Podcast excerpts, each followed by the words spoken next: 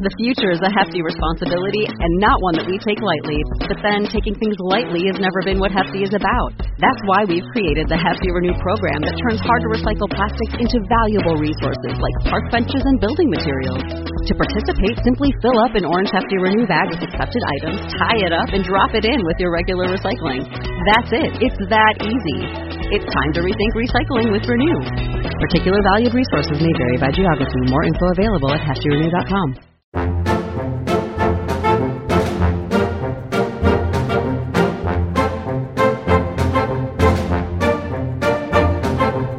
Welcome to Disney Deciphered, a podcast helping you save money, time, and stress as you plan your Disney vacation. On today's episode, we continue our ride guide series with the new rides at Epcot, Remy's Ratatouille Adventure, and Guardians of the Galaxy Cosmic Rewind. Find old episode of this podcast at DisneyDeciphered.com or anywhere you find podcasts, and we really appreciate it if you leave us a positive review. Shout out and thank you to Serena Awe and Beeswave for your recent reviews. If you'd like to support the podcast, check us out on patreon.com slash DisneyDeciphered, where you can receive bonus content, or you can support the podcast at no cost to you by using me as your travel agent. Get started by emailing Joseph Chung at travelnation.net. If you have any questions, email us DisneyDeciphered at gmail.com, tweet at us at WWDeciphered on Twitter, or find us on Facebook and Instagram, Disney Deciphered. Thanks, and enjoy the show.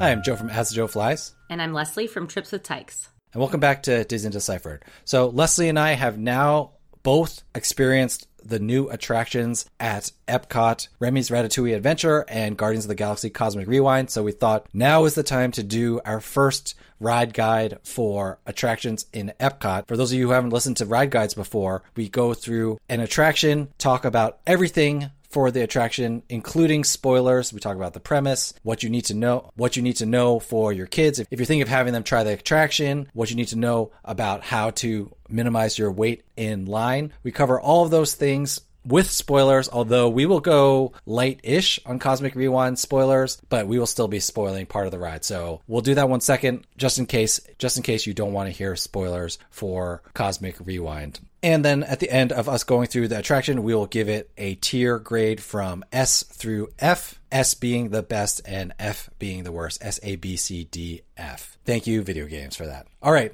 Before we get started, Leslie, we have some Patreons to thank. So please tell us who we're thanking and what Patreon is.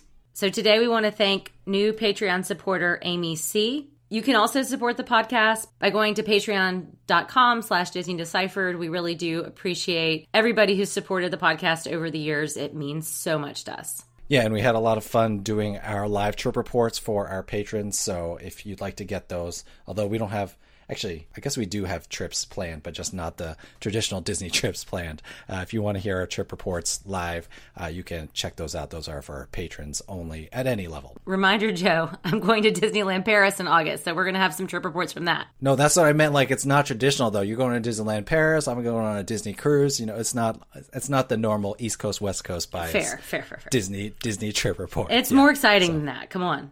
Yes, yes. Spoiler alert. Spoiler alert. Speaking of spoiler alerts, let's get to the ride guide and let's start with Remy's Ratatouille Adventure. You can find this you can find this attraction at the France Pavilion in Epcot and it opened in August of 2021. It's a copy of the attraction that is at Park Disney Studios in Disneyland Paris, which is again where you will be going later this summer.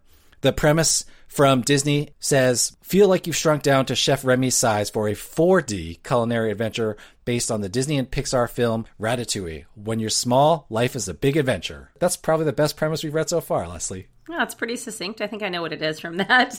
So we should also say that there's no height requirement for this ride. This is a classic dark ride in a way where, you know, you can bring babies and toddlers and whatnot aboard. Definitely something to keep in mind in deciding it. So let's just dive on into the queue then, right? Yeah, let's start with the negative part of the queue. If you've ever been to France and been in a French garden, it's like being in one of those, except for you're in a gigantic line with a bunch of switchbacks and there's very mild shade and the switchbacks are tight. I have never stood in that portion of the queue and I'm thankful because it looks really hot uh, yeah. out there.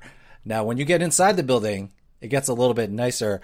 Leslie, you did Lightning Lane, right? So you didn't go through this part of the queue? Right. I never went through this part of the queue, but yeah, I mean, you know, I got to experience a little bit of it in Lightning Lane. You kind of walk through a similar uh, section of it when you go through Lightning Lane, but I, I have taken a peek and kind of feel like you're in a, a, building in Paris and you have wood paneled and wallpapered hallways. And there is a scene that you see in both the Lightning Lane line and the regular queue where, where you kind of look like you're coming outdoors. You're indoors, but, but it looks like it's outdoors and you're overlooking Paris and you see the big lighted neon sign of Gusteau, like you would see from the movie, overlooking the city. So you have that little bit of a scene. Um, it's not a super interactive queue. I mean, there's another little room that you come into that has a lot of cheese and some animations where the rats are boarding a ride vehicle to show you what's coming up ahead. But not not a super interactive queue, but not completely boring either. Huh images showing what's coming up ahead, something that a later attraction on this episode probably should have done. So good for Remy's Ratatouille adventure. Yeah, so eventually you're going to pick up your 3D glasses. I should also note, since it's the theme of the summer, the AC in this queue is pretty nice in my experience. Ride capacity, theoretically, the attraction should be able to take 2200 per hour. And so, you know, that is a pretty good throughput, but like all Disney attractions recently, and especially these trackless rides, which Remy's is, there have been breakdowns, there are breakdowns, and when you have to deal with that, they start accommodating the lightning lane people more, which means the standby queue gets very backed up. All right, so we've gotten to the attraction. Like you said, the ride vehicles are shaped to look like very cute rats a little bit of oxymoron, but I'll go with it. It's trackless, like I just said. It's using magnets, sorry to break the magic, similar to Mickey and Minnie's Runaway Railway, Rise of the Resistance. It's three in the front and three in the back, and tell us what happens on the ride. Spoilers incoming. That's right. So you board these ride vehicles and set off um, on these tra- trackless vehicles, and you first see the ghost of Gusteau, who says Chef Remy's waiting for you this way, and sort of escorts you in, and then you meet Remy, who's standing on top of a roof in Paris trying to decide what to cook. And suddenly, when he settles on Ratatouille, the skylight opens and he falls into the kitchen from the movie, and then the chase is on. You have Linguini, who's trying to hide him, and you know, and he's trying to sort of stay out of sight of this this kitchen and he goes from the kitchen into kind of the the cooler the the pantry or the ice box and all of these other rats are there consuming the food and Linguini is trying to continue to hide them. So you're kind of scampering through this kitchen. At one point, you go under the stove and you feel the heat of the stove. And then you go into the main dining room where Ego, the food critic, is, and Chef Skinner's trying to impress him and then spots you, the rat, in the dining room. Additional chases ensue. You escape into the walls. And finally, a happy scene where rats are cooking in the kitchen and a giant celebration dinner of ratatouille is prepared. So you're going from all these different scenes, you know, the trackless vehicles are moving into different nooks and crannies, and then you're you're seeing what's happening on a screen and experiencing it in, you know, I guess what Disney calls 4D. So that's sort of how it works. So it's a little bit of movement and then a little bit of screen action, like so many attractions at many theme parks are these days. I feel like this is the most screen based attraction. I mean, I guess Toy Story Mania is a bit more screen based, but on that attraction, you know, you're playing games, so that's a little bit different. But I feel like out of all the attractions, this is the most screens, and my kids actually did not really love it um, because of that. What are your impressions? On that front. Yeah, I mean, I thought it was the most for Disney, but when you compare it to, say, like a Universal screen based attraction, it still wasn't too much to me. So I guess it's just sort of what you're used to. I certainly felt like I was moving a lot. I didn't think it was that much more screen than Mickey and Minnie's Runaway Railway, but maybe that was just my perception. Yeah, maybe you're right, and maybe the sets in Mickey and Minnie's Runaway Railway look different to me. There are a couple of very nice parts of the set for Remy's Ratatouille Adventure. Like you have all the big food. You really get the sense of scale that you're small, like rat sized. That part is really nice. So let's talk about who this attraction is for. I really feel like everyone should try this attraction, um, regardless of age, height. I mean, they're the normal you know, do not ride if you're pregnant or have back issues type warnings because you know the vehicles are moving around, but it's not like you're jerking around very quickly or anything like that. Although you know, of course, heed the warnings um, as they are. But it just seems like a attraction that everyone should theoretically like. Uh, my kids don't love it. I mean, they're willing to go on it, but they're they're not like it's their favorite ride or anything like that. But it's very cute. The story is very well done. You may not like the attraction if you're bothered by screen based or 3D stuff, but I still think everyone should try this attraction at least once. What do you think, Leslie? Yeah, I totally agree. And it was a big hit with my son. He, you know, of course doesn't like thrill rides, but he does like dark rides and he did really like the the theming and the characters. And I, I still am impressed by the trackless ride vehicles. I mean, I guess I've been on quite a few of them now at this point, but I like the feeling and the movement of those. So it was well done for me. Definitely. All right, so let's talk about how to minimize your wait time on Remy's Ratatouille Adventure. Right now, until August 7th, 2022, according to Disney, although we're crossing our fingers that they will extend this, Remy's Ratatouille Adventure is part of Genie Plus. Will it return to paid Lightning Lane? I guess if it does return to paid Lightning Lane, then all parks are going to go back to two paid Lightning Lanes per park, but we will see. While it's on Genie Plus, this definitely is one of the Genie Plus Lightning lanes that you want to book first. I think if it moves back to, and I'm sorry to have to speculate on this, but Disney does not tell us. If it does move back to individual attraction selection, you know, pay separately for it, Lightning Lane, I don't think it'll be as much of a priority.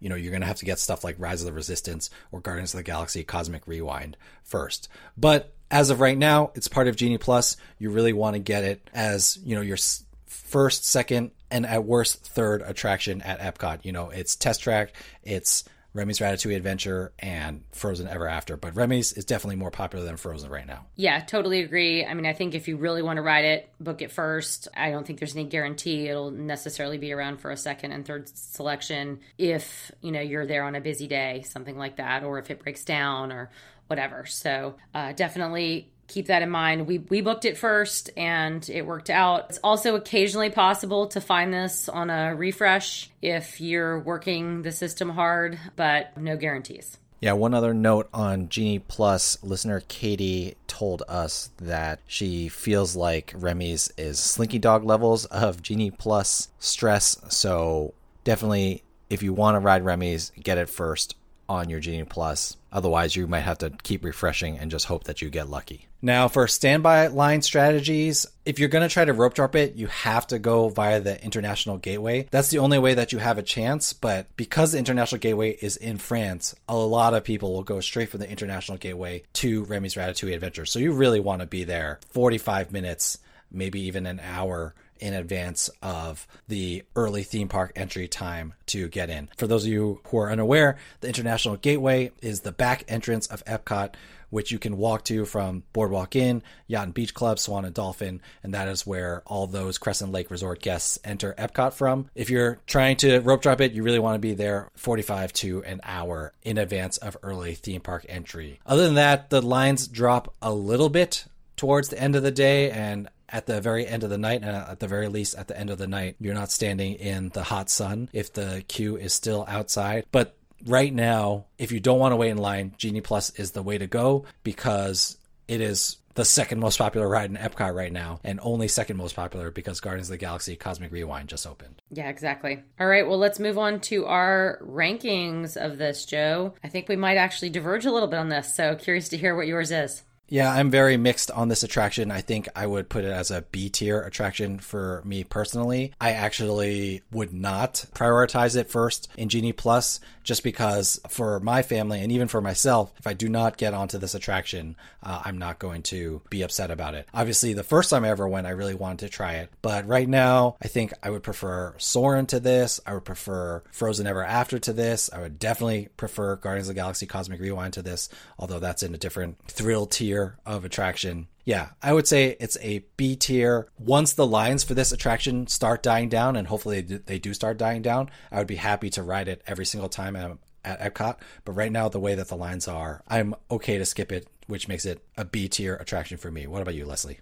Got it. That makes sense. Um, I mean, I put it as an A for me just because I did really like the ride vehicles and the theming, and I, I hear you on it being too popular right now, necessarily for for what it is. So I'm kind of bracketing that, I guess, and making my rating. But it was a, a huge hit with my eight year old son, and definitely going to be looking forward to riding it in Disneyland Paris. So maybe once it loses its novelty, maybe I won't necessarily prioritize it as much. And but I guess part of me also feels like gosh, it really does fill a void of there needing to be a ride in that section of Epcot. I mean, there's nothing. there really was nothing there. And so some of it is is like I feel like Epcot's finally starting to get filled out a little bit with some additional rides. So I guess I'm I'm giving it credit for that. Yeah, definitely. And shout out to the Disneyland Paris version. There's an actual Gusteau's restaurant, and when you come out of the attraction, you are looking into that restaurant. I feel like that fits very well. I know they didn't have the space for it at Walt Disney World, but a little bit of a missed opportunity there, even though I know people really like the creperie, but that's not the same as being able to actually dine at Gusteau's. Like maybe you will do. I don't know how ADRs work in Disneyland Paris. I don't This either. I need to look now. yeah, this is not Disneyland Paris deciphered, so we're gonna move on.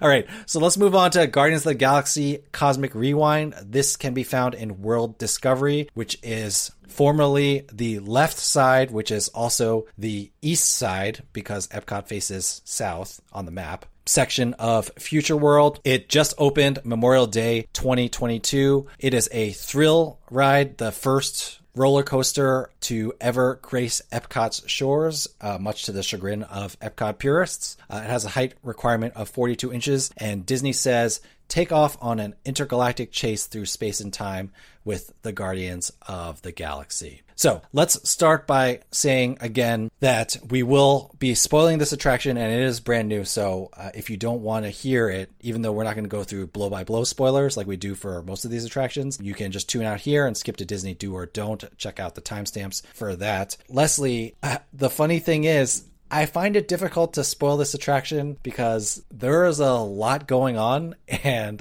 I had a little bit of trouble following it.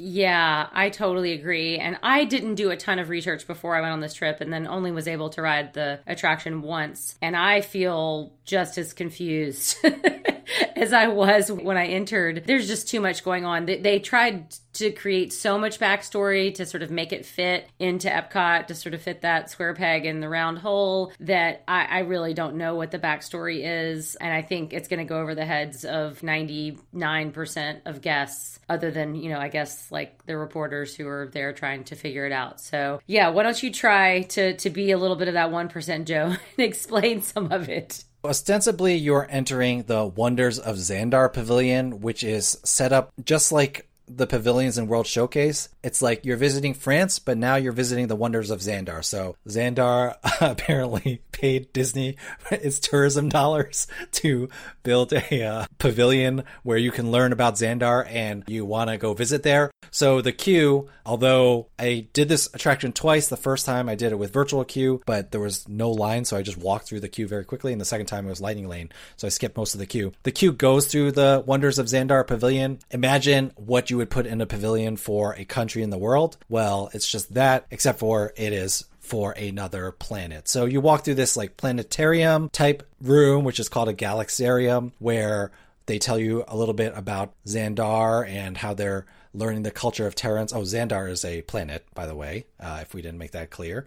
That exists in the Guardians of the Galaxy and MCU. And then you end up in a gallery where, you know, you'll see a model of Xandar, projection mapping model of Xandar, and then also you'll see screens show, showcasing their culture. It's almost like you're walking through a mini Xandarian museum, and there are interviews playing. You know, it's like you're walking through a museum, except for it's a museum for a planet that doesn't exist. So finally, you get to the pre-show, and the pre-show you're gonna have multiple people talking to you. First, Glenn Close. Who is Nova Prime, who, by the way, I think is dead in the movies, or at least it's implied, so I'm not sure what's going on there. Or maybe she just maybe she survived, spoiler alert. But she starts talking about the tech, about how you can go visit Xandar using this thing called a cosmic generator. You are going through jump holes, which if you've seen the Guardians of the Galaxy or any of the Marvel movies, they have those hexagon things and the hexagon opens up and the ships go through them. It's like hyperspace, but the MCU version of hyperspace. So blah blah blah, science, science, science, and then Terry Crews is there to give you a briefing on what you're going to be doing. So Terry Crews, how'd you feel about him? Terry Crews is always awesome. I always liked Terry Crews. Terry Crews made the made the pre-shows. I didn't understand what was going on anyway, but I understood that we had to to hurry and get out and escape. Yeah, so Terry Crews is cracking jokes, and then a celestial which is a gigantic alien being that is larger than a planet, steals the cosmic generator, which is the thing that you need or whatever. And then the Guardians of the Galaxy show up, they crack some jokes, and and Rocket is like, "We need these Terrans to go in their capsules or whatever and chase this bad guy. And that is what gets the attraction going. Now, there's some cool effects in the pre show. Like you look like you walk into a room and then the lights turn off and then you're somewhere else. I'm trying, I'll try not to spoil this here since it's pretty cool. My son was like kind of blown away by what happened. And so we got to talk a little bit about pre show design. But there are two pre shows. And then once you're through those two pre shows, you get loaded into your ride vehicles. And so talk to us a little bit about the ride vehicles, Leslie, and you know what's unique about them. So each ride vehicle holds four people, two by two, and these are not your normal coaster sort of sitting straight on a track. They spin. I think at this point, this is where your son started closing his eyes and you had to help him throughout the attraction? Like, did you miss most of the attraction? I mean, Because- I missed Oh, so the four. I should say the four of us wrote it together. Uh, the second time that my son and I wrote it. Yeah, I missed a lot because I was tending to my son and I was I was worried that he was going to be freaking out, which he was. And you know, I did try to pay attention, but I also was trying to make sure he was at least okay. He had his head down the entire ride from like the moment we launched. So,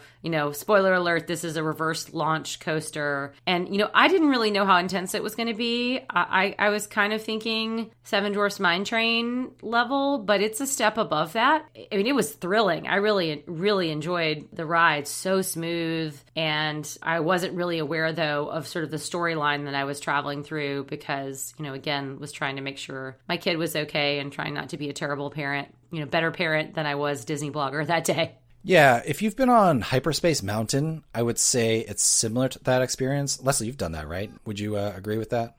Yeah, I've done that. I mean, it's a little bit of a different feeling of a coaster, but yeah, in terms of the number of drops, and it's more curves than it is giant drops, I'd say.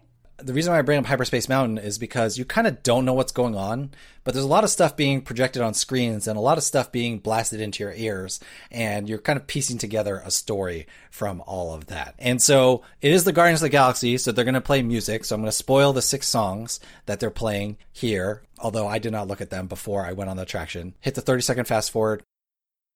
It's September by Earth, Wind, and Fire, Disco Inferno by The Tramps, Everybody Wants to Rule the World by Tears for Fears, which I wish I had gotten that one, One Way or Another by Blondie, I Ran So Far Away by A Flock of Seagulls, and Conga by Gloria Estefan. And they also just announced that over Christmas they'll be adding some Christmas themed music as well, or holiday themed music. I think it will be Christmas, but we're not sure to the attraction. So that music is playing in your ears as you are going. The best way I can describe it is you are just going through all these jump points. You launch backwards, but as the coaster is moving around, your vehicle is spinning around. So a lot of times your vehicle is not facing the direction that you are traveling. And it's not even facing the 180 degrees direction that you're traveling. You might be facing forward, but you're going to the left. If you know what I'm describing can make sense. And I'm not sure how they did the tech, but you it feels like you're in a gigantic room, but unlike Space Mountain, a large portion of this room is having projections of like the celestial chasing you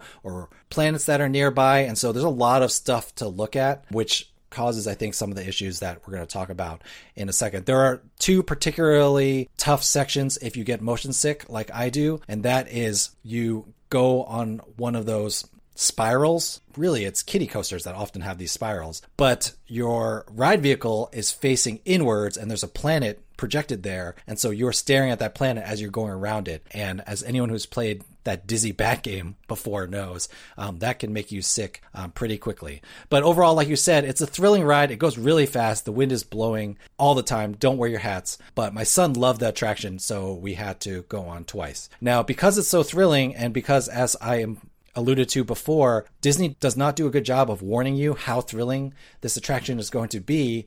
We have to, unlike all the other attractions we've done, take a little pause here to give a motion sickness warning because people have been having trouble with this. Yeah, people have been having a lot of trouble. And, you know, I have vertigo, you do too. So we were both kind of going into this with a little bit of trepidation. And, and, you know, I had gotten the tip to, you know, be sure to watch the track in front of you because it isn't as dark as something like Space Mountain because you do have all those projections and scenes that are going on. It gives you a little bit of backlighting. So I did try to watch the track so that I wasn't getting turned around and, and getting too too spun around because I just didn't know how I was going to react to the, it the first time. And it did not make me sick. It didn't necessarily give me vertigo, but I will say that when I stepped off of the ride, I felt like I did when you step off of a cruise ship onto land for the first time after a while. So I de- definitely felt a little bit dizzy, you know, just for a couple of minutes until I got my equilibrium again. But there have been a lot of reports of people getting off and, you know, cast members having to give barf bags to people. This is something that people should be aware of. But it didn't bother me, but perhaps that is because I was going in with a little bit of preparation.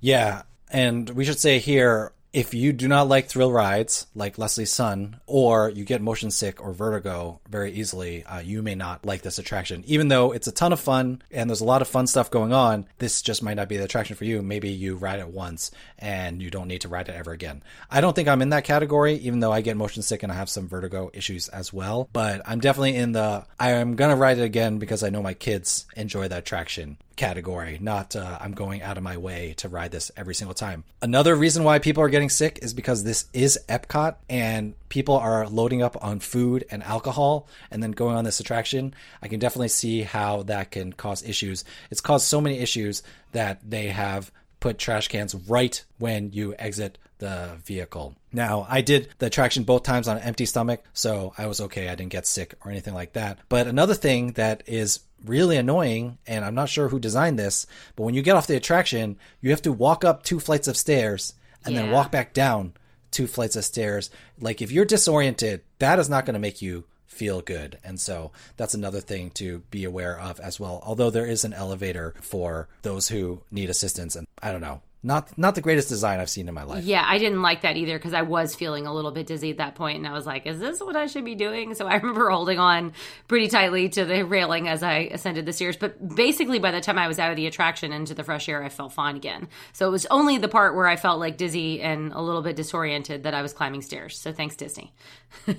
Yeah, that's not good design. I think the ride vehicle must go under there on the way out. That's the only reason why I can imagine why they don't build it so that you go through there. Now, who the attraction is for? If you are a roller coaster lover, if you love the Guardians of the Galaxy, it has the same positive vibes as all the Guardians of the Galaxy have. It's a ton of fun. I had a lot of fun on the attraction. Like I said, my son loved it so much. He went on twice. Leslie, you probably would have gone on twice if your son, you know, oh, didn't yeah. hate it with every fiber of his being. Right? Yeah, no, yeah. I want to do this ride several more times. I mean, I liked it a lot. I liked the feel of it. I wanted to sort of figure out more of the story. This is going to be one where I return, and my, I think my 13 year old who loves coasters is going to be super excited to ride this when we get to take her. So, this is going to be a rider switch ride probably for the next several years, and I will be definitely doing it many more times. I, I thought it was great. Yeah, that means she can go on at least twice. So, since you want to ride it so much, let's talk about the ways that you can ride it. So, obviously, it's a brand new attraction at Epcot. It is currently individual attraction selection, aka paid lightning lane.